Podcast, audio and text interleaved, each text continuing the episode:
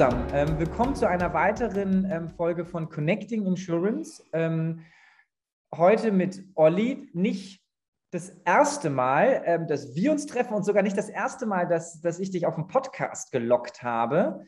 Ähm, Olli, es freut mich, äh, dich wieder virtuell zu treffen. Wie geht's dir? Gut, vielen Dank, dass ich da sein darf. Hi Nick, äh, hallo an alle. Äh, freue mich immer wieder mit dir zu sprechen und wenn es dann noch aufgenommen wird, dann umso mehr. Äh, genau, genau. Äh, äh, schauen wir mal am Ende, wenn wir die Aufnahme sozusagen durch, durchhaben. Ähm, vielleicht bevor wir hier einsteigen im, im, im Sinne der Transparenz, das ist, ähm, ich glaube, der erste Podcast, der nicht so ganz äh, ähm, uneigennützig ist. Ähm, Olli und ich haben gemeinsam was vor. Ähm, was genau wird denn hoffentlich aus diesem Podcast ähm, ähm, klar, aber dass das, äh, äh, dass das irgendwie klar ist. Aber vielleicht für diejenigen, ähm, die, die dich noch nicht kennen, stell dich doch mal ganz kurz vor, wer bist du und was machst du? Ja, äh, ich bin Olli, äh, ich bin schon seit Ewigkeiten im Versicherungsbereich, kann auch nichts anderes, sage ich immer, ähm, und habe angefangen als Berater äh, lange Jahre, bin, äh, habe mich so ein bisschen auf Risikomanagement spezialisiert, ganz langweiliges Zeug für die meisten von euch, äh, richtigerweise so. Ähm, habe so Solvency 2 Modelle programmiert, bin dann auch als Risikochef zu einer Rückversicherung gegangen in die Schweiz. Seitdem wohne ich auch hier, bin eigentlich Deutscher, ähm, wohne seit 16 Jahren jetzt in der Schweiz ähm, und habe dann viel gegründet. Äh, also nach, nachdem ich bei der Rückversicherung raus bin, hat das während äh, meiner Beraterzeit schon gemacht sie gegründet ähm, und den meisten so richtig bekannt geworden bin ich dann vermutlich in den letzten zwei Jahren. Äh, Im Mai 2019 bin ich zu WeFox gegangen, ähm, damals noch als CEO von One Versicherung, äh, erinnern sich vielleicht noch einige, heißt jetzt WeFox Insurance. Ähm, und ein Jahr später habe ich dann Gesamt WeFox übernommen. Ähm, WeFox besteht aus einem Vertriebsteil und einem Versicherungsteil sozusagen. Und ähm, genau, habe ich jetzt gemacht bis Juni. Ähm, Ende Juni bin ich raus und äh, jetzt kommen die neuen Sachen. Unter anderem hoffentlich mit dir, Nick.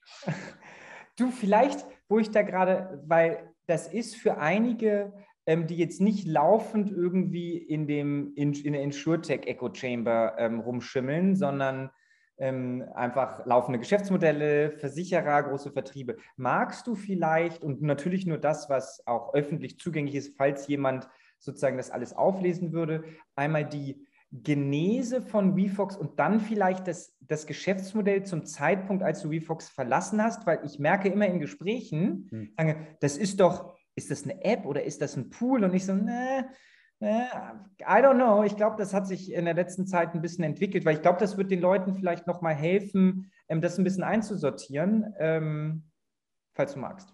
Ja, nee, finde ich, find ich gut und würde, glaube ich, auch VFox nichts dagegen haben. Ähm, ich sage immer so, so äh, einleitend mal, es gibt, glaube ich, zwei grundsätzliche Modelle, wie du als, als äh, Startup, nicht nur in SchulTech, als Startup Erfolg haben kannst. Erstens, du hast das Glück, von Anfang an dir ein Geschäftsmodell rauszusuchen, das du ziemlich stringent durchziehen kannst. Lemonade ist dafür wahrscheinlich ein gutes Beispiel. Ähm, das, was Daniel Schreiber heute so sagt über Lemonade, klingt sehr, sehr ähnlich wie das, was er vor fünf oder sechs Jahren, als Lemonade gegründet wurde, gesagt hat. Das ist toll, ähm, ähm, ist auch bewundernswert.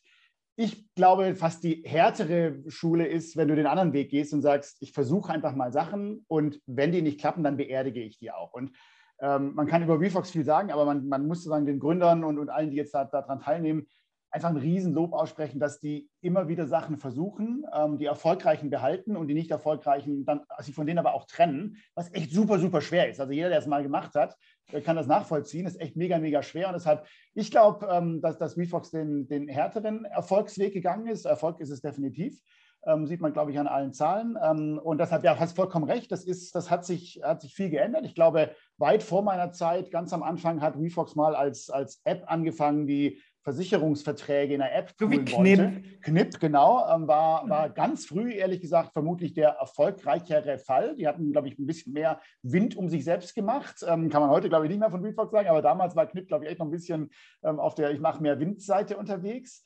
WeFox hat dann, also alles vor meiner Zeit, ne, WeFox hat sehr, sehr schnell festgestellt, die Verantwortlichen, dass das vermutlich nicht das Geschäftsmodell ist, mit dem du ein Unicorn bist. Und haben, anders als Knipp, die das, glaube ich, bis zum bitteren Ende durchgezogen haben, eben dann gesagt, nee, das ist es für uns nicht. Ähm, wir sehen, dass der, dass der Vertrieb auch weiterhin und noch für wahrscheinlich ziemlich lange Zeit über Menschen stattfinden wird. Also ähm, AOs, äh, Makler, vielleicht im Bankvertrieb oder so. Und haben gesagt, wir wollen diese Menschen unterstützen. Das war einer der, der, der großen frühen Twists, sage ich mal, im, im WeFox Geschäftsmodell. den, den ich bis heute bewundere. Wie gesagt, vor meiner Zeit, also erlaube ich mich nicht selber.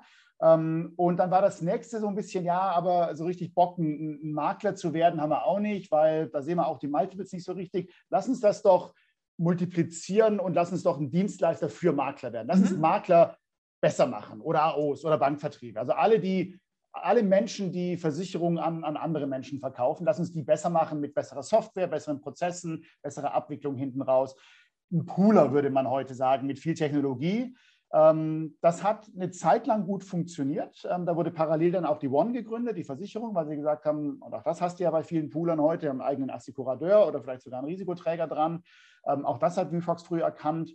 Und dann in meine Zeit fiel eben das große Wachstum in der, in der One-Versicherung. Die war ja gegründet und lief am Anfang nicht gar so doll, weil der Pool, den WeFox hatte, hat sich in der Zeit, in der One gegründet wurde, so ein bisschen auf Leben- und Krankenvermittlung spezialisiert, weil klar, das bringt viel äh, hohe Einmalprovision, wissen wir alle. Ähm, und, und, und One wurde als Sachversicherer gegründet. Das heißt, da hat auf einmal so ein Disconnect stattgefunden. Das war im Nachhinein blöd, aber so war halt die Zeit. Ne? Ähm, und das heißt, als ich bei One angefangen habe, mussten wir halt schauen, dass wir ohne unsere Schwester, den großen ähm, Leben- und Krankenpool, äh, äh, arbeiten und haben dann eben gesagt, dann gehen wir halt auch auf die Makler los. Ne? Und, und ähm, die haben ihre Kunden, die haben eine starke Position und haben uns dann als Maklerversicherer, also One als Maklerversicherer positioniert. Das hat super geklappt, ähm, ziemlich unabhängig von, von der Schwester. Ähm, und als ich dann ein Jahr später eben auch den Pool-Teil äh, übernommen habe, haben wir dann gemeinsam entschieden, Pools gibt es schon, auch gute, also JC, Fondsfinanz, Blau Direkt, alles tolle Pools ähm, und auch technologisch, ehrlich gesagt, äh, teilweise echt richtig gut. Ähm, und wir haben gesagt, nee, jetzt haben wir doch einen starken Versicherer, der war bis dahin auch echt groß. Ähm, jetzt ähm, machen wir den, das, was früher der Poolvertrieb war, machen wir jetzt im Wesentlichen zu einer modernen AO für unseren Versicherer. Warum sage ich moderne AO? A, weil die AO von WeFox in der Regel nicht mehr raus zum Kunden fährt, so wie das vielleicht früher AOs gemacht haben oder den Kunden bei sich im Büro ähm, empfängt, sondern das Ganze per Videotelefonie oder Telefonie macht. Ähm, und das zweite, der zweite Bestandteil unserer, also Ansicht von VFox ähm, ähm, einer modernen AO ist, dass die offen ist. Also worüber sich AOler ja immer beklagen und warum ganz viele auch in den Maklerstatus ja wechseln, ist, dass sie halt kein, kein, keine Options haben, kein Choice, wie man so schön auf Englisch sagt, ne? mhm. ne? keine Wahlmöglichkeiten. Das heißt, wenn dein, dein AO-Produkt halt für ein gewisses Kundensegment echt blöd ist, ähm, weil, keine Ahnung, der Risikoträger will die vielleicht gar nicht, die Kunden, dann willst du ihnen ja trotzdem was anbieten. Du willst ja nicht zu deinem Tenniskumpel gehen ähm, oder deinem Kegelkumpel und sagen, ey, ich habe für dich echt nur Mist, aber kauf trotzdem von mir, ähm, sondern da willst du ja offen sein. Ja? Und, und ähm, ich sage immer, MLP, als sie noch ihre Versicherung hatten, Klar haben die damals, glaube ich, bis zu 80 Prozent, habe ich mal irgendwo gelesen in der Zeitung, an die MLP-Versicherer gegeben, aber 20 Prozent halt auch nicht, wenn ja. die MLP-Produkte nicht gepasst haben. Ähm, und so hatten wir VFox aufgestellt bis im Juni. So ist, glaube ich, VFox auch immer noch aufgestellt. Das heißt, in mehreren Ländern werden da jetzt große AOs aufgebaut, offene AOs, moderne AOs, ähm, die mit Technologie arbeiten vorwiegend, wo vorhanden, eigene Produkte verkaufen, also vom, vom Risikoträger, der früher One hieß und heute VFox-Versicherung, aber wenn notwendig halt auch andere Allianz, Ergo, AXA, Schlag mich tot Produkte verkaufen können. Ähm, und so ist VFox jetzt aufgebaut. Ne? Inzwischen, also als ich ging war, hat gerade der AO-Kanal ähm, den Maklerkanal als erfolgreichsten Kanal der Versicherung überholt gehabt. Also es war eben bis, bis Mitte des Jahres war, dann waren, haben die Makler in Summe mehr Neuprodukte verkauft als die AO. Und dann so gegen Mitte des Jahres hat die AO die Makler überholt. Ähm, jetzt gibt es in Polen, ähm, ist, ist WeFox Versicherung jetzt gestartet und wieder rein mit den Maklern. Da gibt es keinen eigenen Vertrieb. Das heißt, jetzt werden die Makler wahrscheinlich wieder die Überhand gewinnen, international gesehen. Aber so ist das. 50-50 Makler versus AO-Vertrieb. Und ähm, ein Lieblingsthema, ähm, sagen Affinity oder, oder Produktaccessories. Ja. Das haben sie jetzt ja auch gestartet. Hat, glaube ich, der, der ähm, David Stachon in einem Podcast gerade erwähnt dass sie da in Italien ja den größten Affinity-Vertrieb zugekauft haben, die Mansuti-Gruppe. Und äh, das wird sozusagen ab sofort, so ist auch der Plan gewesen, das dritte starke Standbein der Versicherung im Sinne von Vertrieb werden. Es wird also die Makler geben, die AO und ähm, ähm, dann die, die Partner, den Partnervertrieb, Autohäuser, Mediamarkt, Saturn und diese ganzen Partner. Ähm, und das werden die drei Standbeine der Versicherer sein. Ja. Mega, mega spannend. Also ich würde es mal zusammenfassen ich glaube, dass das, das, und dann würde es mich halt nochmal interessieren, ob das aus deiner Sicht auch, auch korrekt ist, was sozusagen ähm, da so erfolgreich und was vielleicht auch so das So What, ne? was kann man sich davon, davon anschauen? Also, dass es eben nicht ist, zumindest Stand heute, ja, der beratende Vertrieb, also das Vertrauen, was jemand in eine Person steckt. ähm, das kann auch eine Marke sein. Ähm, das sollte man, sollte man aufpassen, das zu unter, versuchen zu untergraben, ist halt sehr, sehr teuer. Das kann man versuchen, ähm, das geht vielleicht, aber es ist halt sehr, sehr teuer und am Ende vielleicht auch begrenzt, weil ähm, die meisten das gar nicht wollen, wenn man mal ganz ehrlich ist. Ähm, das Zweite, dass man, und das finde ich halt auch spannend, äh, wenn man diesen Berater hat, ein bisschen offen ist, zu sagen, ob es AO, Makler, Mehrfachagent, wie auch immer, sondern dass man halt einfach schaut, ähm, auch Modelle, die ja gut funktioniert haben, mit starken Produktgebern gute Produkte machen, aber dort, wo man vielleicht nicht so ähm, stark sein kann, sein möchte, weil es das Portfolio, die Prozesse, das Investment einfach nicht hergeben, kann ja sein, dort durchaus eine Lösung für den Kunden machen. Und ähm, was ja auch und das finde ich spannend, äh, werden, werden wir hier nicht klären, muss ich mal, äh, David, Julian, Fabian, muss man einfach den, von den Fragen, aber auch ja. zu sagen, das zusammen mit dem Embedded, was ja auch so ein Megatrend ist, so, so, so ein bisschen, wenn man das clever verbindet, ähm, dann wird vielleicht aus 1 und 1 wirklich 11, ja, reicht auch schon, wenn es viereinhalb sind, aber ähm, wobei je nach, je, nach, je nach Ambition muss es vielleicht 11 sein, ähm, ist, ja, ist ja ganz spannend. Aber vielleicht in deinen eigenen Worten, gibt's, hatte, hatte WeFox, was hat die besonders Erfolge? Gab es eine Secret Source? Gab es eine Geheimwaffe? Gab es irgendwas, wo du sagst, ähm, das hat noch mehr als die anderen Sachen zu diesem ähm, doch sehr erachtlichen Erfolg, ähm, den, den ihr da in den letzten zwei Jahren ähm, erreicht habt, der ja auch, wenn man die Zahlen sieht, also ich meine, das Publik, man konnte jetzt Ende 2020 konnte man mal so die, die gebuchten Prämien von, von den Insurtechs und ich meine, ähm, also bitte korrigiere mich, ich glaube, ihr wart da auf 33, dann kam irgendwie Otto Nova mit 8, dann kam Element mit 6. Also schon signifikant unterschiedlich und ihr seid, ja, ich sag mal, ähnlich aus dem Stall gelaufen. Ähm, und woran lag das?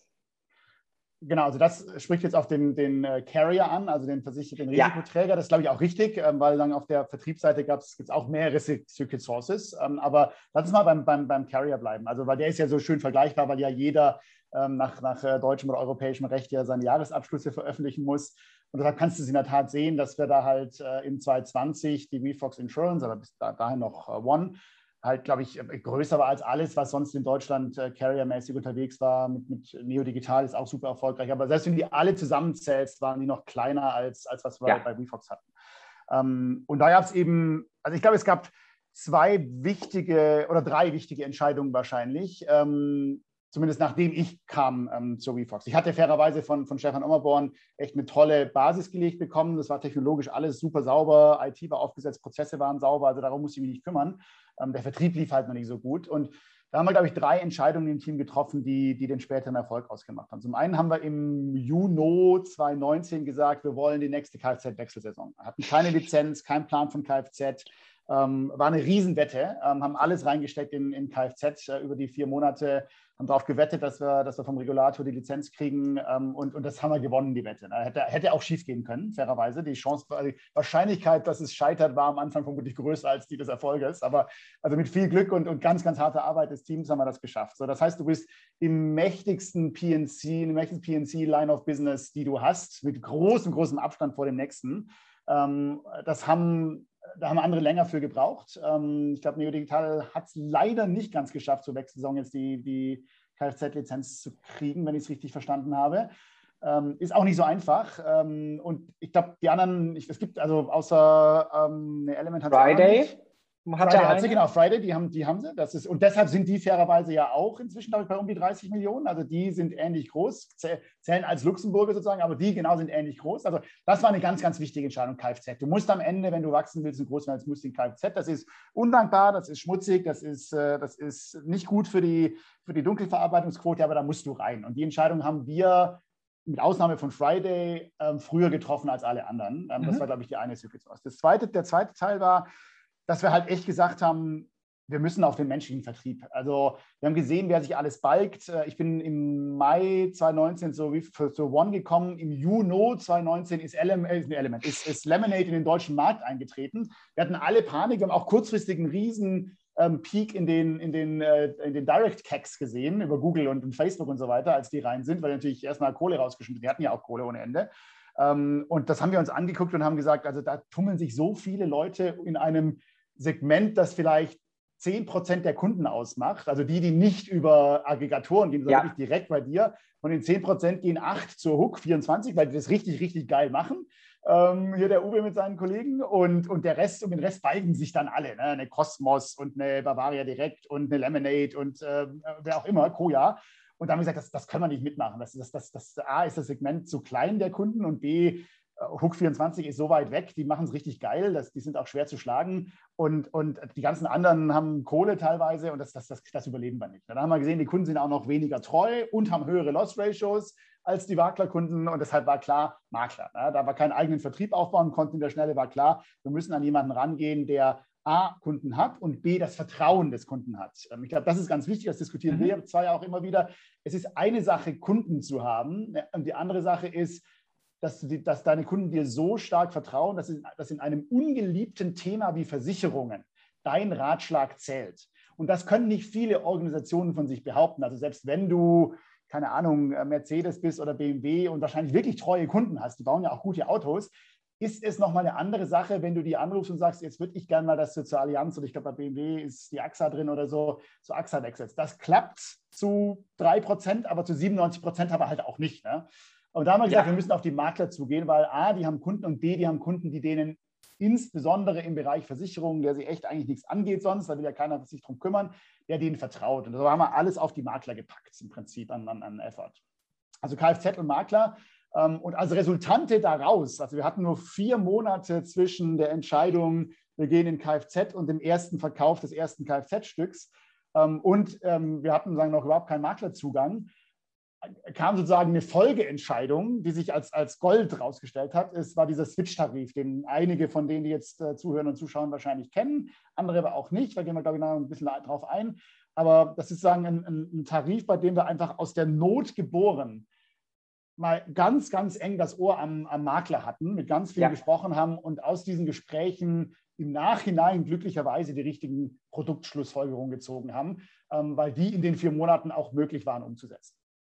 Ähm, mega, mega spannend. Ich fand das ganz, ganz witzig, wo du gerade das mit den Autobahnen, also ähm, da gab es sogar mal in den USA, ähm, war das, glaube ich, mit Tesla, den man jetzt nicht nachsagen kann, dass sie keine hohe Kundentreue auf dem Auto haben selbst bei denen ist es nicht ins Versicherungsgeschäft in den USA übersetzt. Also das haben die einfach nicht geschafft in, in, in dem Bereich. Es wird jetzt, glaube ich, sehr, sehr spannend, was die hier in Europa machen. Ja. Ähm, und auch das ist, glaube ich, ähm, die versuchen es einfach mehrfach. Ja, das ist ja auch immer das Gefährliche, wenn sie sagen, mit, mit, mit Amazon, ähm, und ich glaube, da ist, ist so Amazon oder ein Tesla sind auch ein bisschen anders verwöhnt als vielleicht Facebook oder ein Google, die ja so irre viel Marge und so einfach Geld verdienen, die sind es gar nicht gewohnt, sich richtig zu bücken. Aber so ein Amazon oder so ein Tester, die sind sich schon auch noch gewohnt zu bücken. Ähm, und die nehmen dann einfach dreimal Anlauf, bis das Ding irgendwie sitzt. Ähm, aber auch dort konnte man sagen, ähm, nein, das, das übersetzt sich nicht eins zu eins. Ähm, Thema Switch-Tarif finde ich mega spannend. Ähm, die, die mich kennen, ich habe das auch, seitdem ich davon Wind bekommen habe und du davon mal erzählt hast, dachte ich so, okay, krass, ich habe es nicht richtig verstanden, äh, muss ich sagen, aber ich dachte einfach, da sitzen smarte Teams, die Dinger gehen irgendwie deutlich auseinander, ihr genauso viel wie alle anderen zusammen. Ich so, mega, nehmen wir doch. Und warum repliziert man das nicht für, für Versicherer? Bin da aber nicht durchgekommen, muss man fairerweise sagen, weil ich es auch, äh, weil natürlich, um es so einfach zu machen, viele Dinge ähm, im Hintergrund passieren müssen. Aber vielleicht ein Thema und bevor ich dich so ein bisschen äh, ausfrage, was so in dem, in dem Switch-Tarif, was ich halt ganz spannend fand, was wir ja auch diskutieren, ähm, es ist, wir brauchen einen neuen Namen dafür, ähm, weil es ist eben nicht eine Umdeckung. Es ist, was ihr, glaube ich, nicht gemacht habt oder was vielleicht, und da vielleicht fangen wir mal an. Ähm, für die Makler, denen ihr das angeboten habt, war es ja nicht eine reine Umdeckung ihres Bestandes zu euch, sondern es war ein Neuakquise-Instrument, um die Bündelungsquote zu erhöhen. Magst du vielleicht davon mal ein bisschen berichten, ob ich das richtig verstanden habe, aber ähm, wofür haben eigentlich, warum sind die Makler draufgesprungen und wie war das, also was war das Leistungsversprechen, was war das Leistungsversprechen für den Makler, für den Kunden und ähm, was, warum hat das funktioniert? Genau, also ähm, ich glaube, wir müssen ein bisschen ausholen für die, ähm, fairerweise, die noch nie was vom, vom Switch-Tarif oder Wechseltarif ja, gehört haben. Das äh, wird, wird, eine Menge sein, ist ja auch okay. Ähm, so groß ist wie Fox Insurance dann auch wieder nicht und bedeutend. Ähm, äh, also, wie gesagt, das, es, wir haben sehr, sehr klar für uns früh festgelegt, dass unser Kunde, und das klingt jetzt blöd, ich weiß, weil alle anderen sagen Customer Centricity und so weiter, äh, also Endkunden Centricity, unser Kunde ist der Makler, haben wir gesagt. Ne? Ähm, warum haben wir das gesagt? ich habe es immer mit Ärzten verglichen. Wenn ich zum Arzt gehe ähm, und der sagt mir, du hast keine Ahnung, äh, Grippe, ich empfehle dir folgendes Präparat. Ja, dann, dann gucke ich jetzt nicht in der roten Liste oder wie das, diese schwarze da heißt, die immer im, im Regal steht, ob es da jetzt was Besseres gäbe, sondern ich sage, der Typ, der, der kennt ja seinen, der, der, weiß ja, was er tut. Wenn der sagt, ich nehme was, ich soll was von, keine Ahnung, Stada nehmen, ich kenne jetzt keine, keine von den Herstellern, aber dann nehme ich das natürlich. Ne? Und, und mein Vergleich war immer ähm, verschreibungspflichtige Medikamente, das ist wie Versicherung, weil ja klar hast du die Chance, wenn dein Makler zu dir sagt, ich empfehle dir jetzt äh, hier eine Allianz Hausrat zu kaufen, hast eine Chance zu sagen, aber wäre nicht eine AXA besser? Aber wer macht denn das? Ne? Das ist einfach ein, ein, ein solches Low-Involvement-Produkt und du brauchst sehr, sehr viel Wissen, um das echt zu challengen, was der Experte dir da sagt, dass du das genauso wenig tust oder dass das vermutlich genauso viele Menschen tun, wie es Menschen gibt, die beim Hausarzt sagen, nee, ich will aber was anderes. Die geht es vermutlich auch, wenn die mein Hausarzt heute fragen würde, würde der mir wahrscheinlich Horrorstories von irgendwelchen Leuten erzählen, die bei Google nachgeguckt haben und gesagt haben, nee, ich will was anderes. Und so gibt es auch eine Handvoll Leute, die beim Makler sagen, wenn er sagt Allianz, sagen die, nee, ich will aber AXA. Also, aber das ist eine Handvoll Leute. Und deshalb, uns war klar, was der Makler empfiehlt, das nimmt der Kunde am Ende. Das ist wie beim Arzt. Ne? Und, und das war uns glücklicherweise sehr schnell klar. Also haben wir gesagt, genau wie die Pharmavertreter ja nicht zum Endkunden gehen. Ich habe bei mir hat noch nie einer an der Haustür geklingelt. Ich habe aber schon Zehntausende bei meinem Hausarzt im Wartezimmer gesehen. Also der Arzt ist der Kunde ne, bei denen. Und so haben wir gesagt, der Makler ist der Kunde. Ich habe das beim Team immer mit, dem, mit verschreibungspflichtigen Medikamenten verglichen. So, das heißt, ähm, wir haben alles auf den Makler ausgerichtet. Dann haben wir, haben wir die Schmerzpunkte abgefragt und ähm, so, es, es, e, egal welcher Vertrieb du bist und fast egal welches, in, welchem, in welcher Industrie du bist, Cross-Selling, also Bündelungsvorteil, so richtig weiß ich sage auf Deutsch, ist immer ein Thema, weil es kostet dich als Makler, als AO, ähm, als, als Bank, kostet es dich eine Summe X, um einen Kunden zu akquirieren. Das ist günstig, wenn du den Kegelverein triffst und sagst, ey, Hans, äh, kommst morgen mal her, ich äh, optimiere deinen Versicherungsschutz. Aber das wird immer teurer, wenn der Typ halt nicht im Kegelverein ist und, und du deinen Kundenbestand ausweiten musst. Also du hast sogenannte CACs, Custom Acquisition Costs. So, und diese Keks, ähm, die, die, die tun erstmal weh, ne? weil die kosten erstmal. Da musst du, keine Ahnung, Flyer drucken, beim Bäcker auslegen, Plakate aushängen, äh, Büroöffnungszeiten, Büromiete und so weiter, kostet alles Geld. So. Ähm, und dann haben wir gesagt, ein Painpoint ist halt, die Bündelungsquote zu erhöhen. Der durchschnittliche Makler, lese ich immer wieder, hat um die drei Produkte pro Kunde, was schon super ist. Also ich glaube, MLP hatte mal sieben, zu Hochzeiten habe ich mal gelesen. Ähm, eine AO hat, glaube ich, um die zwei, äh, liest man so. Also drei ist schon mal super aber vier ist besser oder fünf. Ne? Ähm, und deshalb äh, gab es in der Tat ganz, ganz viele Makler, die mit diesem äh, Wechseltarif, also ganz kurz zur Erklärung nochmal, ähm, Wechseltarif zeichnet sich dadurch aus, dass es einen Vorvertrag benötigt. Ähm, das war nämlich das Zweite, was wir analysiert haben, ist im, im Sachversicherungsbereich gibt es große Segmente, die sind schon verteilt. Ne? Also alle Leute mit einem Auto haben eine Autoversicherung, weil das ist Pflicht. Ähm, ich glaube, 87 Prozent aller Haushalte haben eine Hausratversicherung und 91 äh, Prozent aller Deutschen haben eine private Haftpflichtversicherung. Jetzt kannst du um die restlichen neun kämpfen oder um Erstversicherungskunden. Das macht Get Safe super, by the way. Aber das war uns dann auch zu klein. Ne? Also haben wir gesagt, nee, wir müssen auf die, die heute schon was haben. Ähm, und, und deshalb sagen wir uns mal, und, und, genau, und deshalb war die Geschichte, äh, wir machen es ganz einfach, wenn du heute schon einen Vertrag hast, machen wir es ganz einfach, dem Makler dir einen anderen Vertrag zu verkaufen und dich in sein Universum zu bringen, also in seine Cottage-Regel, äh, wenn er das bisher nicht war. Ähm, und deshalb geht der, geht der Wechseltarif im Prinzip auf den aktuellen Vertrag. Also die Deckung wird übernommen, die du aktuell als Kunde hast. Sie wird ein bisschen günstiger, ähm, sie wird ein bisschen moderner, weil, weil One-Versicherung halt irgendwie alles per App hatte.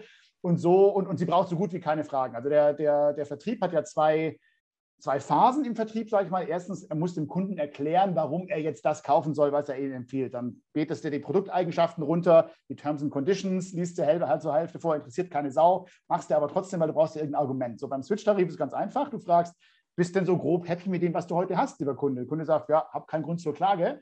Hatte ja auch noch nie einen Claim, ja, ähm, was heißt eineinhalb Prozent Claims Frequency im Hausratbereich, hatte ja noch nie einen Claim, also passt so. Dann sagst du, wunderbar, habe ich, brauchen wir jetzt gar nicht weiterreden, kriegst das gleiche nochmal, sogar ein bisschen besser, noch ein paar Schleifchen dran und wird günstiger, ist doch gut, ja, ist gut, machen wir. So. Das heißt, die, die Phase der Erklärung, der Produkterklärung fällt extrem kurz aus. Im Prinzip 20 Sekunden statt 10 Minuten, die dir halt irgendwie die, die Terms and Conditions von dem Allianzvertrag runterbetest. So, das, der zweite Bestandteil eines Verkaufs ist ja dann, du musst die Daten erfassen, damit die Allianz oder die AXA oder die Ergo dir den richtigen Preis geben können. Also im, im Kfz-Bereich sind das irgendwie 40 Fragen. Hast du eine Garage, wer ist der jüngste Fahrer, wie viele Kilometer fährst du, ähm, äh, keine Ahnung, fährst du nur zur Arbeit oder auch privat? Ich weiß gar nicht die ganzen Fragen. Ja? So, bist du irgendwie 20 Minuten im Schnitt dran, die mit dem Kunden durchzuleiern. Ja? Ähm, dann muss er noch seinen Fahrzeugbrief rausholen und irgendwie die, die äh, Identifikationsnummer. So, und da geht der Switch halt her und sagt, auf dem Dokument vom heutigen Versicherer, der letzten Beitragsrechnung, sind ganz viele dieser Daten drauf. Wenn du die automatisch ausliest, musst du noch ganz, ganz wenige Fragen stellen. Das war in der Regel die IBAN-Nummer, weil die steht auf dem Dokument zwar drauf, ist aber meistens so ausgext bis auf die letzten drei Zahlen, also die hatten wir nicht. Und die wenigsten Versicherer schreiben Handynummer und, und E-Mail-Adresse auf die, auf die Dokumente, weil sie sie auch fairerweise nicht haben oder nur zu drei Prozent der Kunden. Da müssten wir auch fragen. So. Das heißt, du gehst mit drei Fragen da rein, statt mit 40 oder 50 Fragen da rein. Also machst das, also wir haben das gemessen, kannst den Kfz-Switch der One kannst du in zwei Minuten verkaufen, während du halt im Schnitt für alle anderen 20 brauchst. Du sparst also 90 Prozent der Zeit als, als, als Berater. Ein, eine Frage dazu, weil ich glaube, ähm, nur dass ich es verstehe, du sagtest, ähm, wir nehmen die Rechnung, nicht die Police. Also wir gehen jetzt nicht sozusagen mit alles äh, ähm, im Detail ausfiletiert und alle Tarife, sondern was wir doch sagen ist, oder was ihr gemacht habt, ist, ihr ein paar Informationen zum Produkt und so weiter kriegt man raus, aber war, so wie ich das zumindest verstanden habe, das Geniale an dem Thema nicht drin zu sagen, ich habe ganz viele Daten implizit schon in der Prämie drin, wenn ich meinem Vorversicherer vertraue, dass er sauber preist. Das bedeutet, weil ich glaube, viele sind schon hingegangen, ja, und dann kann ich das alles mit OCR und mhm. irgendwie Tüdelüt und AI und dann kriegst du da alles raus und kriegst halt nicht alles raus, weil es mega kompliziert ist und du ähm, das einfach nicht so gleich vergleichen kannst, sondern du sagst, eigentlich, die Allianz ist auch nicht ganz blöd. Die hat das schon sauber bepreist da gehe ich drauf, ich kriege noch ein paar Informationen aus der Rechnung raus, die mir das Produkt und ähm, ich sage mal, ist das eine Teilkasko, Vollkasko, wie auch immer, ein paar weitere Elemente vielleicht. Und das ist je nach Produkt unterschiedlich. Das kann auch je nach Rechnung ein bisschen unterschiedlich sein, weil das ist ja nicht nach DIN, Schieß mich tot irgendwie normiert. Ähm, und dann erhebt ihr halt noch zusätzliche Informationen, die ihr braucht ähm, für die, das Grob-Underwriting und für ähm, die Ausstellung des Produktes, also die Abbuchung. Ich glaube, du hast auch mal gesagt, ein Kunde ohne E-Mail ist kein Kunde. Genau. Ähm, so, dass du sagst, ist halt so, also sorry, postalisch gibt es halt hier nicht. Ähm, und das war aus meiner Sicht, als ich das, das war, glaube ich, das Geniale, dass du eben nicht, für, ich glaube, ganz viele Projekte und ganz viele ähm, Leute haben sich mit dem komplizierten Weg versucht und verworfen. Ja. Ja, das ähm, aber das, aber das wäre, als würde jemand mit einem Risikomodell versuchen, ein Versicherungsprodukt zu vertreiben. Geht auch nicht, brauchst auch ein Tarifmodell. Und das fand ich eigentlich das Genial. Habe ich das richtig verstanden? Ja. Oder? Ja, nee, absolut. Das war so oder, oder ist so. Also ähm, die, die Hauptentscheidung, die wir getroffen haben, ist zu sagen, es gibt, keine Ahnung, 220 Sachversicherer in Deutschland. Und im Großen und Ganzen machen die ihre Arbeit echt gut. Ja, also ich weiß, es geht immer Klopperei hier von, von Startups auf die, auf die Allbackenen für sich, aber ganz ehrlich, im Großen und Ganzen machen die einen guten Job. Ne? Und, ähm, und das haben wir gesagt, ja, wir, vertrauen denen einfach. Die werden bei der Bepreisung ihrer aktuellen Kunden schon die richtigen aktuariellen Fragen gefragt haben und die Schlüsse gezogen haben. Ähm, und dann brachte mich sozusagen mein damaliger äh, Pricing-Aktuar, der Marcel Walter, brachte mich auf die Idee, ja, aber gibt doch Segmente, da bepreisen die Konkurrenten absichtlich falsch. Ne? Ähm, und das stimmt, ne? also wir kennen das alle, bei besonders jungen Fahrern kriegst du tendenziell, das müsste eigentlich mehr, ist schon teuer, aber müsste eigentlich noch mehr kosten, weil die machen einfach so viele Unfälle, die jungen Lenker, die jungen Fahrer. Das macht einfach, macht keinen Spaß. Ne? Aber so als, als Industrie sagen wir, wenn du die mit 18 kriegst oder mit 19 erstes Auto oder so, ne, dann behältst die halt, die haben einen riesen Customer Lifetime und äh, wahrscheinlich stimmt das sogar irgendwo, diese, diese Hypothese. Und bei den Älteren ist es ja auch so, ich habe gerade wieder gelesen, Ältere zahlen 50 Prozent mehr für ihre Autoversicherung. Ja, das stimmt. Es müssten aber 150 Prozent mehr sein.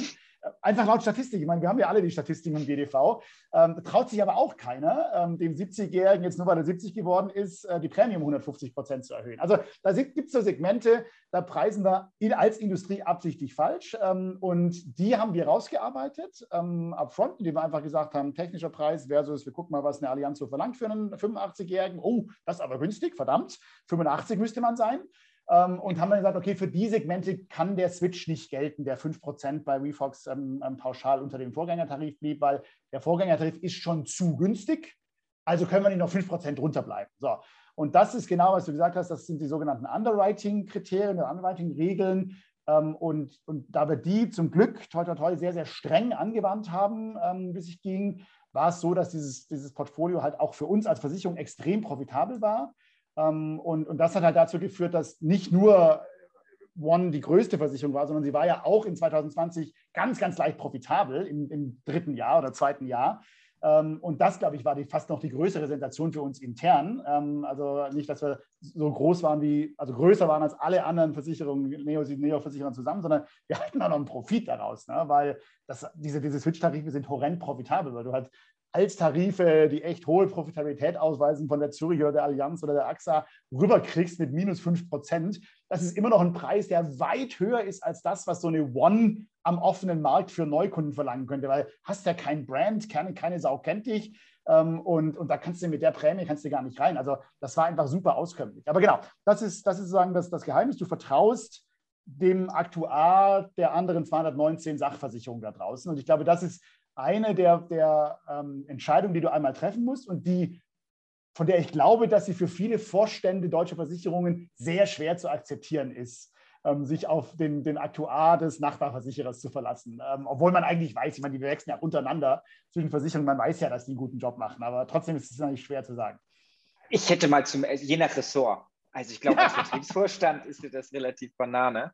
Ähm, vielleicht mal drei drei Einwände, die ich gehört habe, als ich dieses Thema mit, ähm, mit Marktteilnehmern diskutiert habe. So das eine, ja klar, 5% weniger kann ja jeder, ähm, bist du halt unprofitabel. Wie lief das bei euch? Was ist deine Antwort drauf?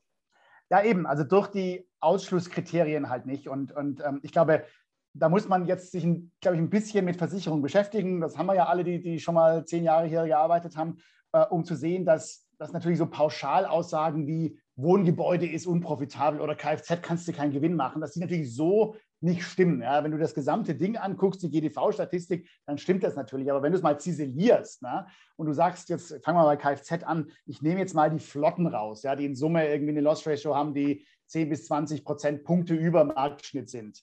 Ähm, dann nehme ich mal das gesamte Aggregatorengeschäft raus, Check und, und, und Verivox. Wenn du da oben stehst, hast du per Definition eine 30 Prozentpunkte höhere Loss Ratio als der Markt. Ja? Ähm, dann nehme ich die besonders jungen, die ganz alten Fahrer raus. Ja? Und dann nehme ich die raus, die in den letzten zwei Jahren einen Haftpflichtschaden hatte. Ja? Dann, dann, dann endest du bei Loss Ratios, die, die weit unter 70 Prozent liegen, eher bei 60. Eine, eine VHV zum Beispiel macht das hervorragend seit Jahren und läuft damit 65, 60 bis 65 Prozent Loss Ratio im Kfz-Bereich in Deutschland raus. Und das kannst du machen. Das ist nicht per se unprofitabel. Du musst es nur ziselieren. Und diese Underwriting Rules, an die sich WeFox zumindest bis zu meinem Weggang extrem strikt gehalten hat, die haben dann auch solche vermeintlich schwierigen oder unprofitablen äh, LOBs, Line of Businesses ähm, wie, wie, wie Kfz halt dann doch sehr, sehr profitabel gemacht. Also wir waren im Schnitt mit dem Switch-Produkt um mehr als 10 Prozentpunkte unter dem GDV-Loss-Ratio-Schnitt. Ne? Also das heißt, statt 80 in, in Kfz oder 85 läufst du halt einmal mit 70 bis 75 da raus. Ne? Was noch nicht VHV-Niveau ist, aber sehr, sehr auskömmlich, weil packst irgendwie 8 bis 10 Prozent äh, Cottage drauf, bist du bei 80 rum und, und äh, 20 Prozent hast du nie in, in Kosten, wenn du, wenn du gut durchautomatisiert hast. Also das hat, also im Switch-Tarif hat das, ein, hat das einen Profit abgeworfen für uns. Also das, das kann ich so nicht stehen lassen, dass du mit minus 5 Prozent ähm, Verlust machst. Wie gesagt, du gehst halt auch auf die Altverträge, also du gehst ja nicht auf eine Hook 24 oder auf einen gerade abgeschlossenen äh, äh Check 24 Vertrag oder so, ne? Ja. Sondern du gehst ja schon auf die abgehangenen, der ist jetzt seit 20 Jahren bei der AXA-Kunde und, und migriert jetzt zu dir rüber und das Ding ist hochprofitabel. Auch auf dem AXA-Buch, frag mal die AXA oder die Allianz, wo sie einen Profit machen. Das sind mit den Kunden, die die letzten fünf bis zehn Jahre nicht von ihm weggewechselt sind. Da kommt doch der ganze Profit her. Und die kommst, bringst du dir rüber. Da könntest du auch um 10 oder 15 Prozent unterm Preis und wärst immer noch profitabel. Und ich glaube, das ist halt ganz entscheidend. Das hat auch bei mir in unseren Gesprächen echt ein bisschen lange, ich bin halt doch blond, ja, ähm, gedauert, bis es gesagt hat, weil ich immer dachte, ja, warte mal, ist ja Wechseltarif. Also dachte ich Umdeckung. Wenn jetzt Underwriting-Kriterien draufsetzt, kann ja der Makler gar nicht seinen ganzen Bestand umdecken. Das ist ja aber gar nicht der Case, sondern der Case ist zu sagen, hier die Bündelungsquote auf den Produkten, die du nicht hast und deswegen folgende nicht ansprechen. Also du hast gar nicht dieses Leistungsversprechen, was du denn wieder einkassieren musst. Du gehst ja auch nicht auf Leute, die suchen, sondern gehst ja gerade auf die Leute, die nicht suchen. Die sagen, nee, Versicherung ist alles cool. Und du sagst, komm, Junge, ich bringe alles zu mir, ich bin dein Ansprechpartner, ich löse das alles für dich. Das ist ein einfacher Prozess. Du kriegst noch top, sozusagen aktuellsten Versicherungsschutz und sparst dir noch was und musst wenig machen. Das fand ich so das Geniale an dem Thema, weshalb du halt auch die Underwriting-Richtlinien machst, weil du machst das eigentlich vor der Kampagnenaussteuerung. Genau. Ähm, Verstanden, genau. Und du hast halt die, die alten abgehangenen Kunden und ähm, es ist halt manchmal, ähm, der Altpreis ist halt, Altpreis minus 5 Prozent ist halt häufig höher als der Neupreis, selbst Absolut. beim gleichen Versicherer. Und ähm, damit hast du, ich meine, ist jetzt ja nicht in der Versicherung, du hast halt häufig das Thema, ist ja in der Mobilfunkbranche ähnlich, dass du halt die äh, Neukundenakquise, also die Altkunden subventionieren die Neukunden. Das genau. ist halt einfach und das hat was mit, mit Kundenlethargie zu tun. Das kann man jetzt irgendwie doof finden, aber ähm, jeder, der dafür verantwortlich ist, weiß das dann halt irgendwann und ähm, ja, hast, folgst halt der Schwerkraft, ne? oder ist so wie Wasser. Ja. Ähm, zweiter Punkt, den habe ich gehört, ähm, ja, ja, ja. Aber diese 10% Loss Ratio stimmen ja nicht. Ihr habt in den Vertriebskosten geschummelt. Ihr habt die sozusagen mit Geld in Einmalprämien ähm, zum Switchen veranlasst und deswegen, ähm, also sozusagen, ihr rechnet nicht sauber. Habe ich auch gehört. Also die Aktionen gab es ja auch. Ähm, also die, die Markt, die am Markt haben, die, die kennen das. Also in unserer ersten Saison, also Wechselsaison 2019 auf 2020, also letzten drei Monate 2019, also wie gesagt, da waren wir kurz, da war ja kurz vor knapp. Also wir haben im, Juni die Entscheidung getroffen. Wir hatten, glaube ich, drei, drei Makler angebunden im Juni haben dann, glaube ich, auf der DKM, ich meine mich zu erinnern, um die 900 oder so angebunden und nach der DKM dann nochmal ein paar hundert, sodass es Ende des Jahres, glaube ich, zweieinhalbtausend oder so waren, schießt mich tot. Genaue Zahl weiß ich nicht mehr. Aber ja, also in dem, in der, in dem Zeitraum gab es ähm, Prämien, also Stückprämien. Ähm, ich glaube, die waren irgendwo zwischen 10 und 50 Euro. Also je mehr du geswitcht hast, desto mehr gab es. Ähm, selbst mit denen war der Switch-Tarif noch hochprofitabel. Weil wie gesagt, so ein Auto Tarif hat, äh, was hat er, 500, glaube ich, hatte der im, im Schnitt. Ähm, auch wieder, also by the way, über, über, über Check24, wenn du heute dir ein, Kfz-Portfolio äh, holst, gleich, so ein gleiches Risiko, zahlst, zahlt der Kunde ungefähr 400 im Schnitt für, also Mischung aus Haftpflicht, Hausra, äh, äh Haftpflicht, ähm, Kasko, Vollkasko und Teilkasko. Der Switch-Tarif hatte über 500 Durchschnittsbeitrag. Gleiches Risiko. Ne? Also da, da, siehst du schon, 25 Prozent ja. höhere Beiträge bis dahin Risiko, äh, easy. Ne? Also ähm, von daher, das hat, hat, ist sich ausgegangen und, und ähm, wer es nicht glaubt, ganz ehrlich, der, der muss nochmal die Rechnung machen. Es ist immer besser, als über Check24 zu gehen, weil wir wissen, alle, die da drauf sind, wissen wir, dass du da einmal zahlst und im Zweifel noch laufend. Ähm, und die Prämie ist 25 Prozent tiefer als das, was du über den Switch-Tarif kriegst. Also da musste gar kein Aktuar sein, um zu sagen, also mal mindestens solltest du, bevor du auf Check gehst, dir überlegen, ob du nicht lieber einen Wechseltarif machst. Jetzt kann, können wir argumentieren, ob es besser ist, als Neugeschäft über die AO oder, die Ma oder, oder Makler mit sonstigen Tarifen zu machen. Ich sage nein. Ich sage, ähm, auch da war der Tarif besser ähm, äh, im Sinne von Profitabilität als, als der normale Tarif, den, den VFox ja auch hat. Ähm, also wo du die ganzen 40 Fragen durchgehst in Kfz, ähm, weil du halt, wie gesagt, im Neugeschäft dann doch vergleichbar bist, äh, was Navi und, und die ganzen anderen Dinge. Ähm, und, und da vergleicht der Makler dann doch auch mal, der Kunde vielleicht geht auch nochmal auf Check und, und, informiert sich. Du kannst heute die Preise, die Alttarifpreise nicht mehr durchdrücken im Neugeschäft. Und deshalb war selbst in den Bereichen war für uns der Switch-Tarif profitabler als irgendwelche aktuariell berechneten Tarife, bei denen wir jetzt qua unserer fehlenden Marke nicht auf ein Allianzniveau kommen. Und wie gesagt, ich finde, ich sage das auch, also für all diejenigen, die einfach so aus dem Stand 300.000 Neugeschäft auf 10% unter Loss Ratio machen können, ähm, die müssen ja auch nicht den Wechseltarif in Erwägung ziehen. Also sollten aber gerne, wir, wir nehmen eure Anrufe gerne entgegen, weil das, weil das, würde uns natürlich auch interessieren, aber das ist halt aus meiner Sicht wirklich ähm, fast schon die Quadratur des Kreises und sie ist halt bewiesen und deswegen ist das Thema so, so spannend und deswegen reden wir ja auch drüber, ähm, weil ich glaube, dass, und das verstehe ich, dass natürlich auch eine gesunde Skepsis ist, ist verständlich, aber es ist natürlich auch, ähm, wenn das denn so stimmt, dann ist es natürlich auch, ähm, so muss man halt hinterfragen, was man die Zeit davor gemacht hat. Weil so offen, es klingt ja so einfach, ja. ja. Ähm, aber nee, mega, mega cool. Und deswegen ähm, die, letzte, die letzte Frage, die finde ich schon mal ähm, die, die finde ich eigentlich noch am besten, weil, ähm, und die sagen, nein, das entspricht nicht unserer Positionierung. Wir als Marke stehen nicht für billig. Und wir als, ich hatte mit einem, ähm, genau, wir als Marke stehen nicht für billig und nein, unser Außendienst soll ja gerade mit dem Leistungsversprechen als Full-Service-Versicherer das machen und nicht günstigere Prämien verkaufen und wir wollen nicht in den Billigheimer rein. Was ist deine Antwort auf die? Also die? Frage verstehe ich und sie ist, ähm, ja, sie ist einfach total lustig, aber, aber wahr. Also ja, dieses, dieser Switch-Tarif hat, hat einen macht einen billigen Eindruck. Ne? Ähm, wenn du sagst, ich war 5, für 5% pauschal unter dem, was du jetzt hast, das macht einen, einen billigen Eindruck.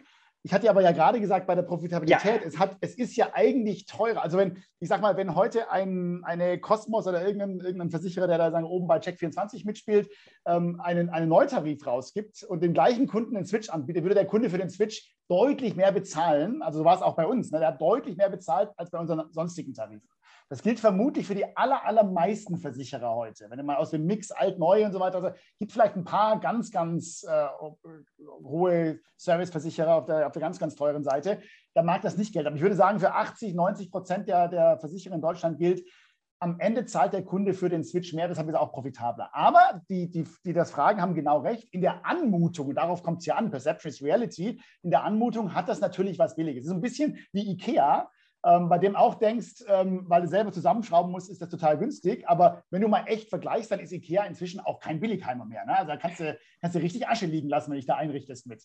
Ja, ähm, und, oder mein, ich weiß noch, ähm, meine, ähm, Papi, sorry, dass du jetzt zuhörst, aber ähm, ich weiß noch, am Anfang mussten, musste meine, mussten wir sozusagen die Aldi ähm, den Aldi-Aufschnitt in so ähm, Fleischerfolie ja. reinpacken, weil er gesagt hat, das esse ich nicht. Ja. Aldi ist, ist, ist billig und dann halt eingepackt. Und natürlich, ja, siehst du, das ist bessere Qualität. Und ähm, also das ist so, ja. Ähm, das ist so, Perception makes reality. Ähm, meine, meine Antwort darauf wäre, wenn man sozusagen sachlich erklärt, dass man sagt, du musst ja nicht die 5% geben. Du musst es ja nicht machen. Du kannst ja auch mit besserem Leistungsversprechen, der einfache Prozess, mehr Deckung. Und es geht ja darum, einfach, selbst bei dem Leistungs, es lohnt sich einfach für deinen Vertrieb nicht nochmal hinzugehen und für eine 80 Euro Hausratversicherung am besten noch rauszufahren. Und das ist ja das Problem. Und es lohnt sich für den Kunden, der sich nicht eh bei dir meldet und Geiz ist geil unterwegs ist, halt auch nicht das zu vergleichen. Und ich glaube, deswegen es, was, was ich ja nur raushöre, ist, dort ist Marge drin, die verteilt werden kann.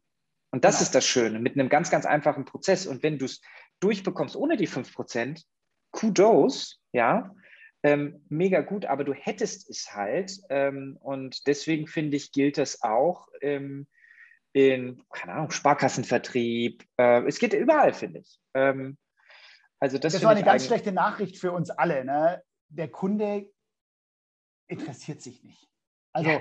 ihr habt auch alle kein hochwertiges oder nicht so hochwertiges Image da draußen. Der Kunde interessiert sich ein echt ohne Scheiß ein Mist für euch. Also äh, fragt mal die Kunden, ja, was er denn von eurer ach so tollen Marke hält. Und er wird sicher nicht sagen, Versicherer A ist aber viel hochwertiger als Versicherer B, mit der Ausnahme der Allianz, sage ich, weil meine Oma immer noch gesagt, geht zur Allianz, Bub, die zahlen immer, das mag sich noch halten irgendwie, aber für den Rest von uns, so leid es mir tut, ihr habt gar keine Brand beim Kunden. Der Kunde interessiert sich den Scheiß für euch. Er kauft lieber die nächste Handtasche, Schuhe, Klamotten oder sonst was, als sich darüber Gedanken zu machen, ob du jetzt einen Hochqualitätsversicherer oder Billigheimer bist. Ohne Scheiß. Also die Kundenzufriedenheit bei der Hook ist mit Abstand am höchsten von euch allen da draußen und die ist wirklich nicht als Qualitätsversicherer verstehen. Sind sie, glaube ich, aber auch. Also, also ganz ehrlich, also denkt doch mal drüber nach, bevor er damit rausgeht.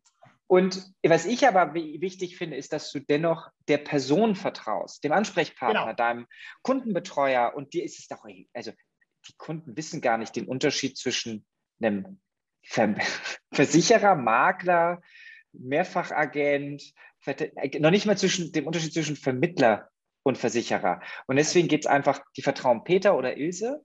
Genau. Wenn Peter oder Ilse plötzlich ein anderes Blau verkaufen würde und ein anderes Grün, ähm, Rot, Rot und Gelb gibt es nicht so viel, aber so Blau und Grün gibt es ja doch schon ein bisschen häufiger in den Farbgebungen, ähm, dann wäre das auch egal. Und das finde ich halt so charmant, dass man darauf aufsetzt.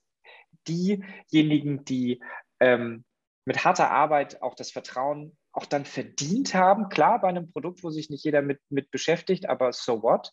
Ähm, und denen einfach die, ähm, das Problem auch lösen, dass es sich betriebswirtschaftlich einfach nicht lohnt, zu diesen Produkten noch zu beraten und anzusprechen. Das ist ja genau. das Problem. Genau. Und das finde ich eigentlich so geil, ähm, dass man hier ähm, in, in, auf, auf, dieser bestehenden Vertrauensbeziehung auf, aufsetzen kann. Ähm, also das waren so die drei Haupt- hauptsächlichen Punkte, die mir in den Gesprächen immer reinkamen.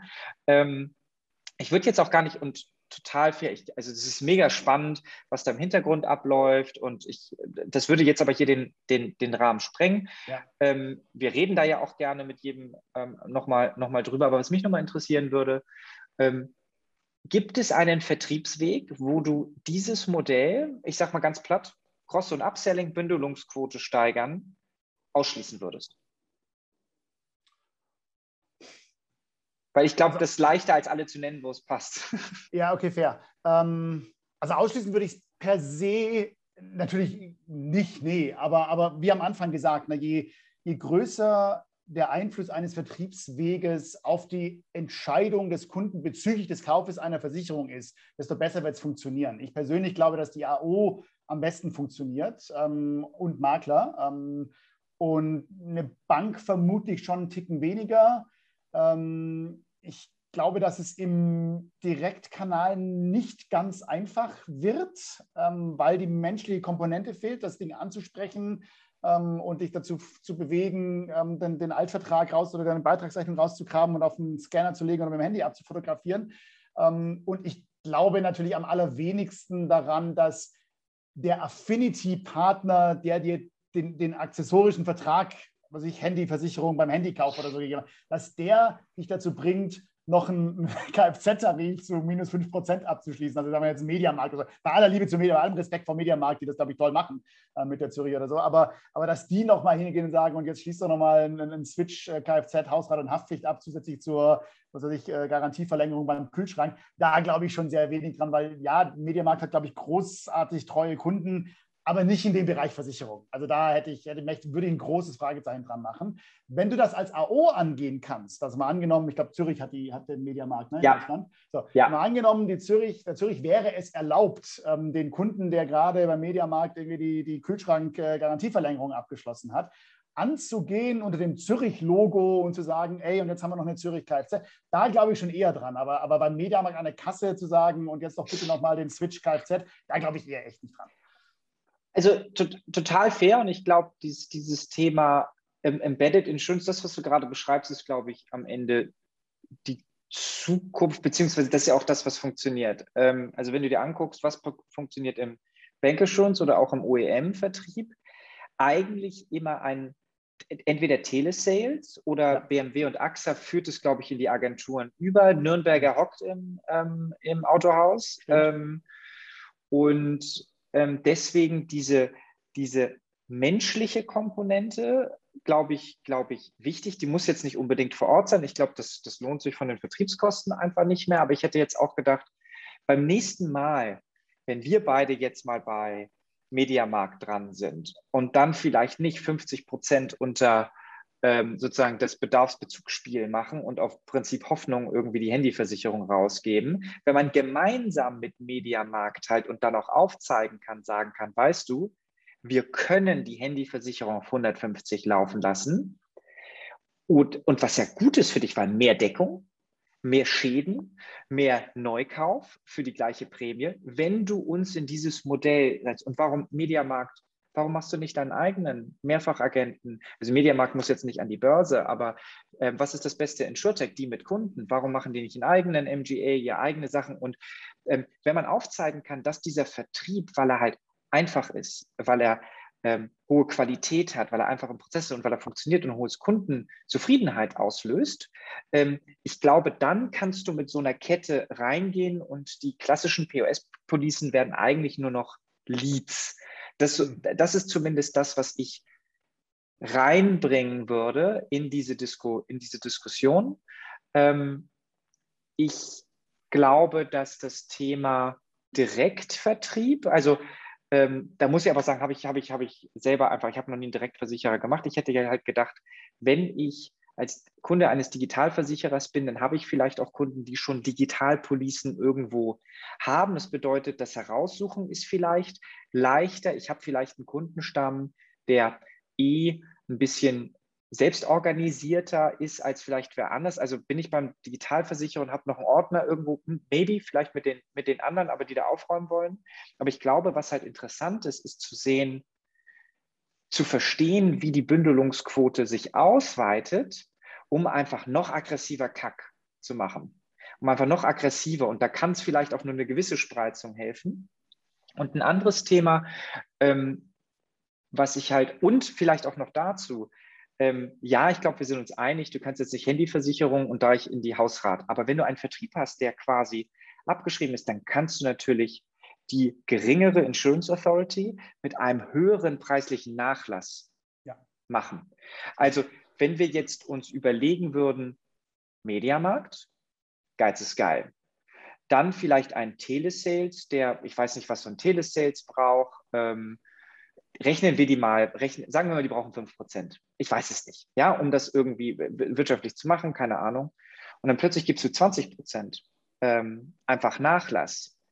Ähm, auf so einem Thema, keine Ahnung, ja, aber wäre zumindest mal etwas, was ich in der nächsten Ausschreibung mit Mediamarkt mal versuchen würde, was vielleicht besser ist als einfach nur ähm, sozusagen auf Prinzip Hoffnung ähm, nach hinten raus, weil ich weiß nicht, wie du sonst cross-sellen sollst ähm, bei, dem, bei dem Thema.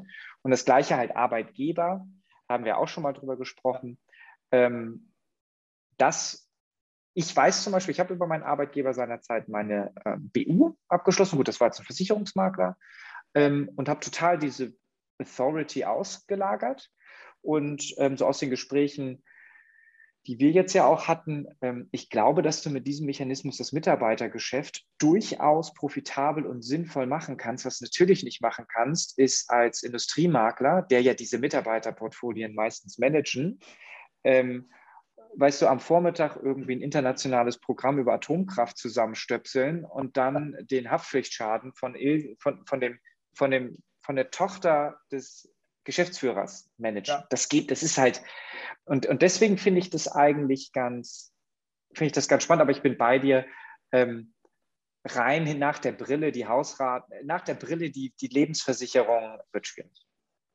Ja, glaube ich auch. Glaub ich auch. Und ähm, genau, also wie du sagst, ich glaube, die, die, die Rabatte bemessen sich sicher nach dem, nach dem äh, Vertriebspartner. Also du bist, du bist einen Kunden, den du über hm, Porsche, Mercedes oder BMW gekriegt hast, vermutlich nicht den, hey, hier noch 20 Prozent auf deine Hausrat oder so äh, anteasern können, äh, weil einfach anderes Segment, vermute ich jetzt mal, also kenne mich nicht gut genug damit aus, als jetzt eine Mediamarkt oder, oder was weiß ich, Vielmann-Kunde, die tendenziell vermutlich, aber das, das, mag ein Vorurteil jetzt sein, äh, ein bisschen preissensitiver sind. Aber ich glaube, da muss man sich darauf einstellen ähm, und damit kann man ja auch spielen. Also das ist ja, das, ist ja das, das kannst du ja, das kannst du dir, also das ist ja jedem selbst überlassen. Das ist ja genau. das Schöne. Du kannst ja damit spielen und du kannst ja sogar dem Vertrieb sagen, du kannst das machen.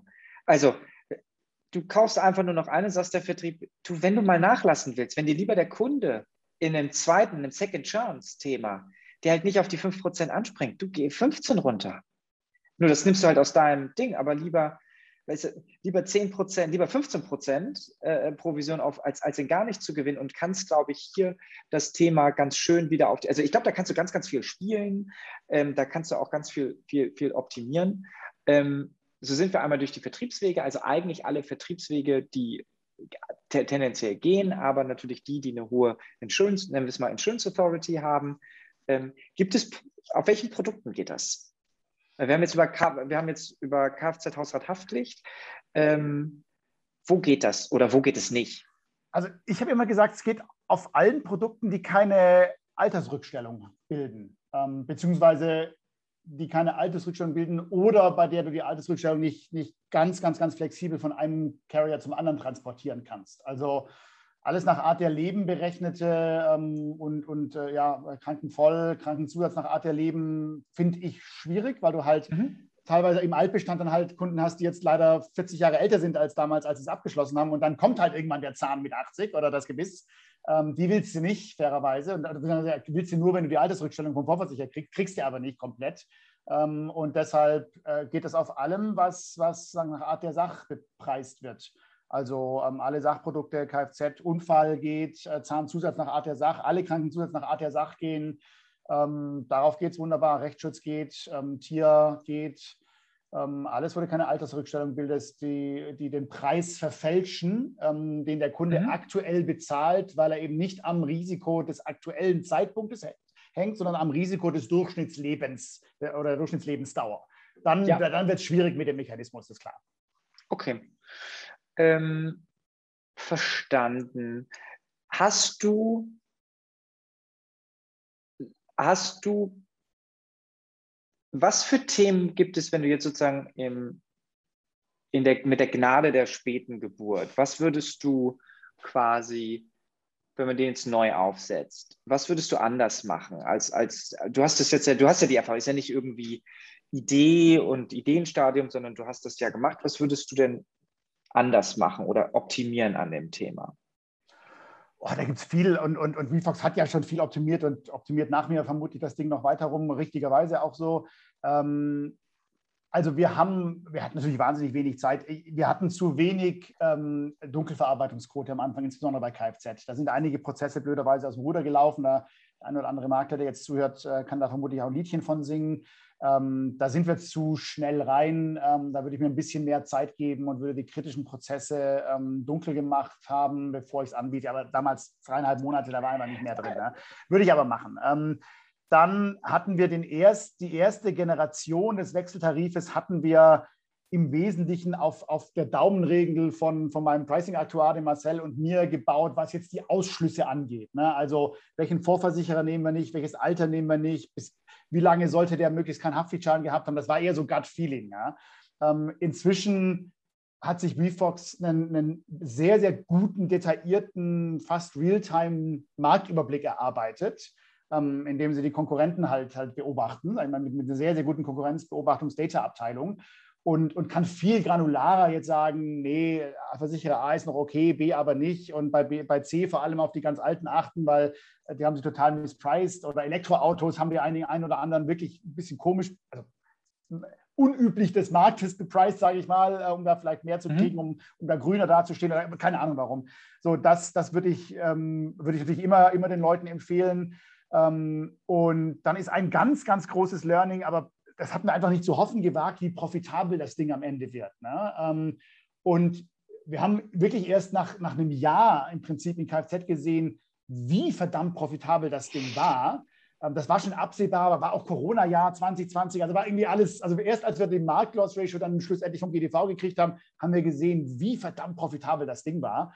Und ähm, wir haben zu spät, oder ich habe zu spät begonnen, das Team darauf einzuschwören, den Kunden möglichst lang im Switch-Universum zu lassen. Weil das Preisniveau, das du im Switch reinkriegst, ist wirklich höher als das, was du im sonstigen Neugeschäft reinkriegst.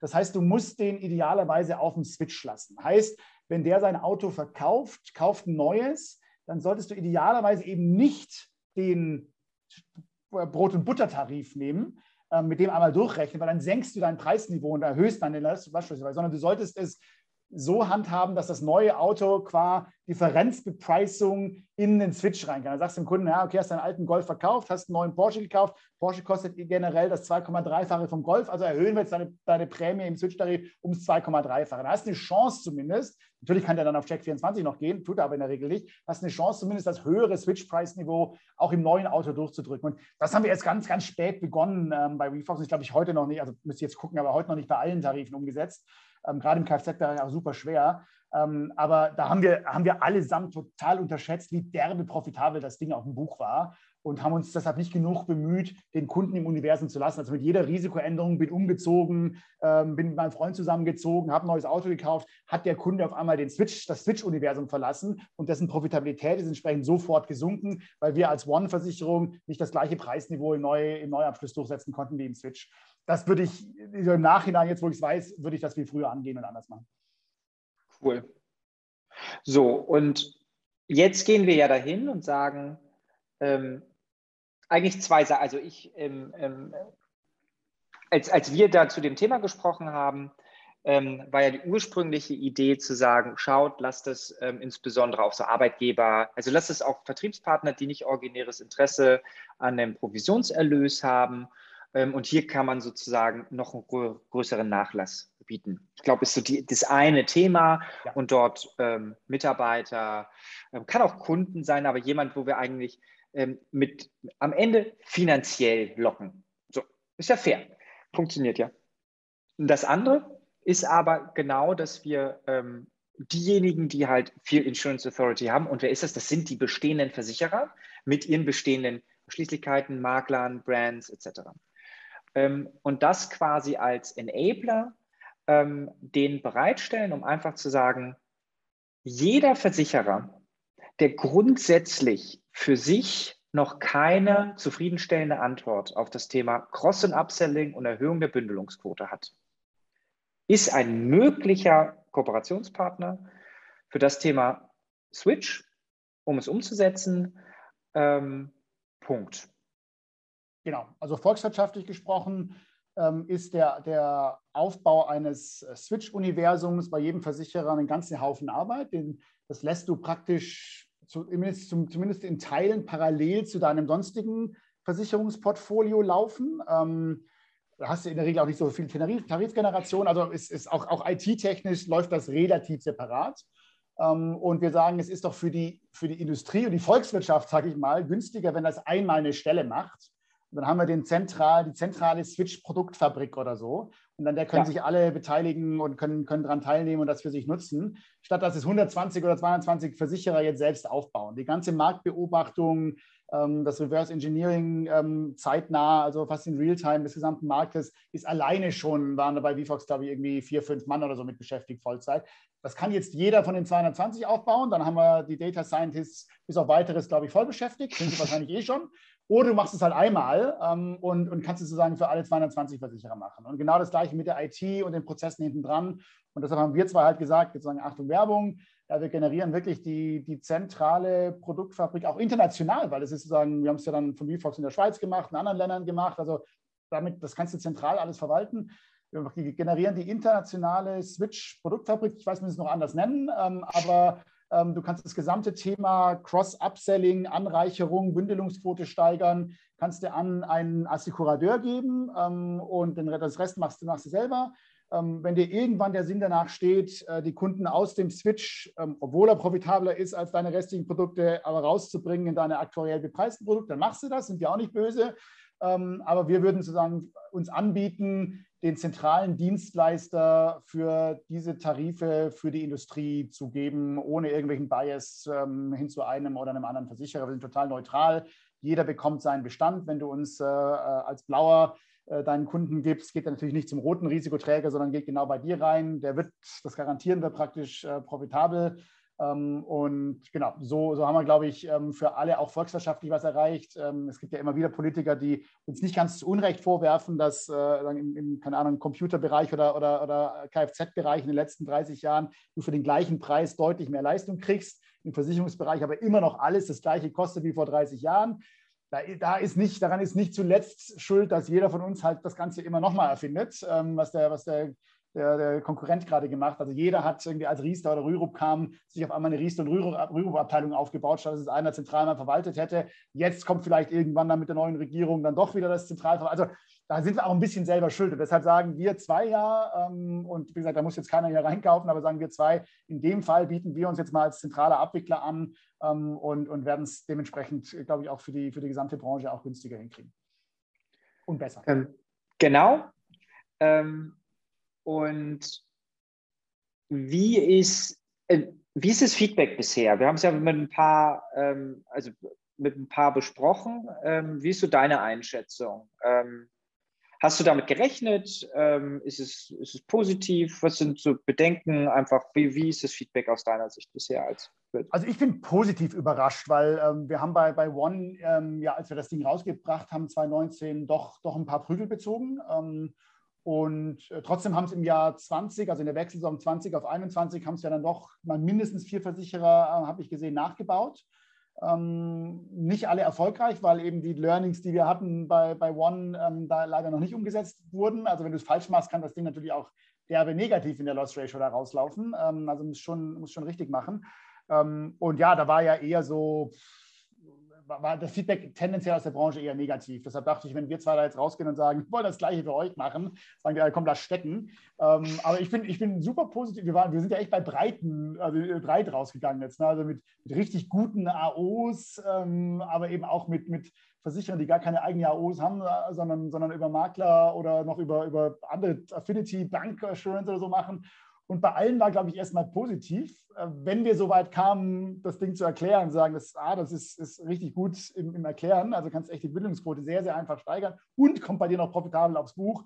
Ich glaube, spätestens dann haben uns die Leute ja. zugehört und wir haben, glaube ich, auch schon jetzt genug Interessenten, ähm, um zu sagen, wir legen damit jetzt los. Ähm, jetzt ist in der Tat die Frage, werden die dann alle trotzdem am Ende, wie es die Industrie immer gemacht hat, sagen, wir machen das selber, dann ist das halt so. Dann haben wir die Leute jetzt aufgeschlaut und haben keinen, keinen, keinen Assigurateur am Ende. Aber ich glaube nicht dran. Ich glaube, die Leute sind, äh, sind schlau äh, und, und, und sagen, äh, neutraler Abwickler ähm, hast du ja im Prinzip mit, mit äh, ähm, Software oder so auch, ne?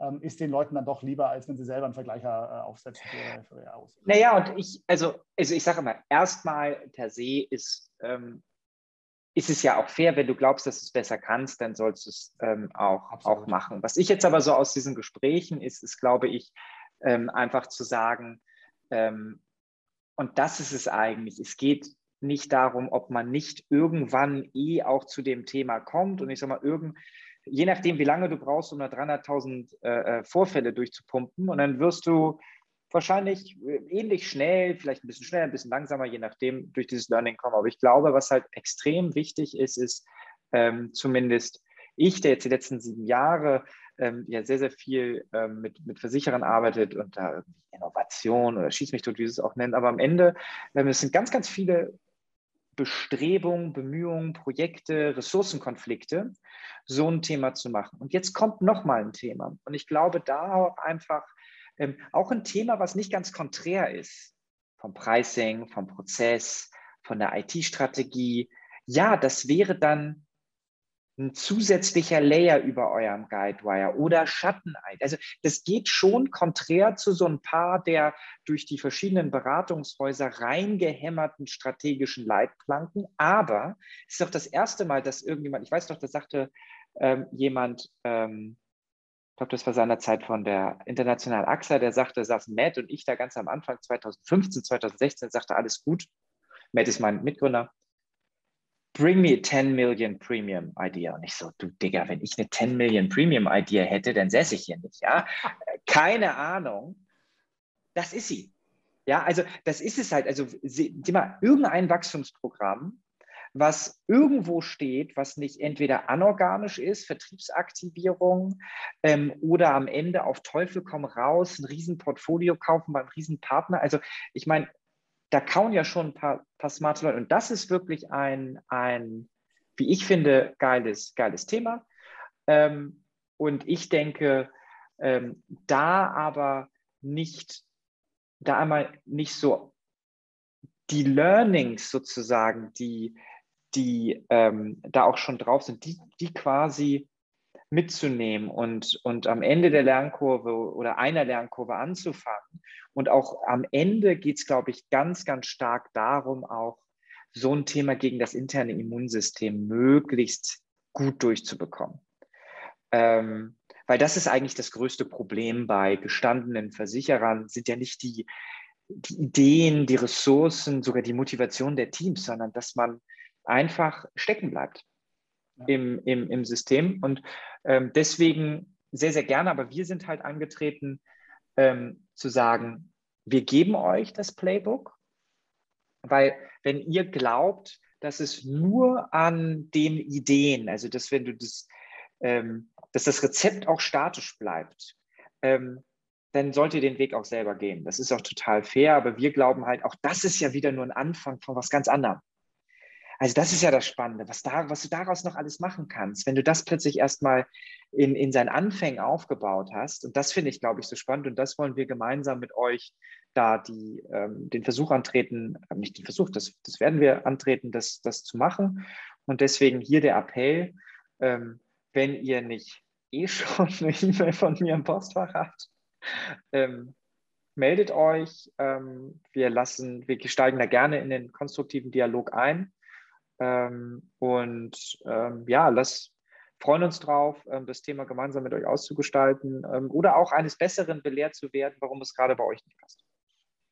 Genau. Und wir garantieren, wir sind neutral. Ne? Wir werden niemand, ja. äh, ähm, wir werden niemandens Kunden angehen. Äh, wir sind reiner Abwickler. Und derjenige von euch, der uns äh, Kunden bringt, dem werden wir das abwickeln und umsetzen. Und ihr werdet Kunden gewinnen und, und Marktanteile gewinnen. Ähm, und die anderen werden wahrscheinlich irgendwann verlieren oder haben, haben noch eine bessere Idee. Aber also wir werden aktiv keine eurer Kunden angehen. Nein. Wir sind neutral, sondern wir wickeln das ab, was ihr uns bringt. Und ich glaube, das haben wir beide auch glaubwürdig, also ich glaube, das haben wir beide auch gelernt. Ne? Also vielleicht auch den harten Weg, vielleicht, auch mal, vielleicht auch mal irgendwie anders angetreten, sondern ähm, diejenigen, die das Kundenvertrauen genießen, die zu befähigen, ähm, wie heißt es noch bei, bei HIP, dafür stehen wir mit unserem Namen, dafür sind wir angetreten. Ah. Also diese, die, ne, so, die, die, die HIP-Werbung jetzt jeder bitte sich, sich vorstellen. Ähm, genau. Cool. Olli. Freuen wir uns drauf. Ja. Klasse. Also, bis danke dann. dir und tschüss. danke euch allen fürs Mitmachen. Olli, tschüss.